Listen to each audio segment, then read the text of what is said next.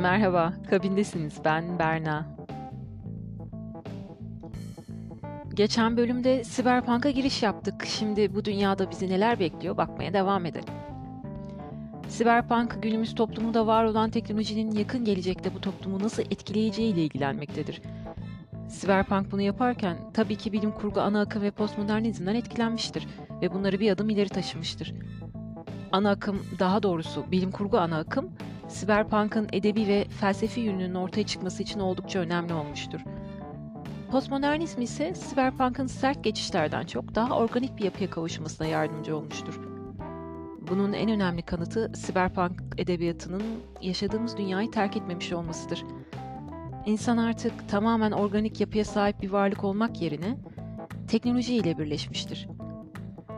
Artık vücudunuzun tamamını veya belirli bir kısmını organik yapınızla bütünleşen ama bütünleştiğinde bambaşka bir yapıya kavuşturan ve varlığınızı bir adım ileriye taşıyan teknolojik parçalar veya organlarla değiştirebilirsiniz. Bu bir anlamda insanlığın teknolojiyle kaynaşmasıdır. Böylece post-insan ve transhumanizm dediğimiz kavramlar Cyberpunk'ta kendine yer bulmuştur. Temel olarak buna insan sınırlarının ötesine geçmek için yaratıcılığın teknolojiyle birleşmesi de diyebiliriz.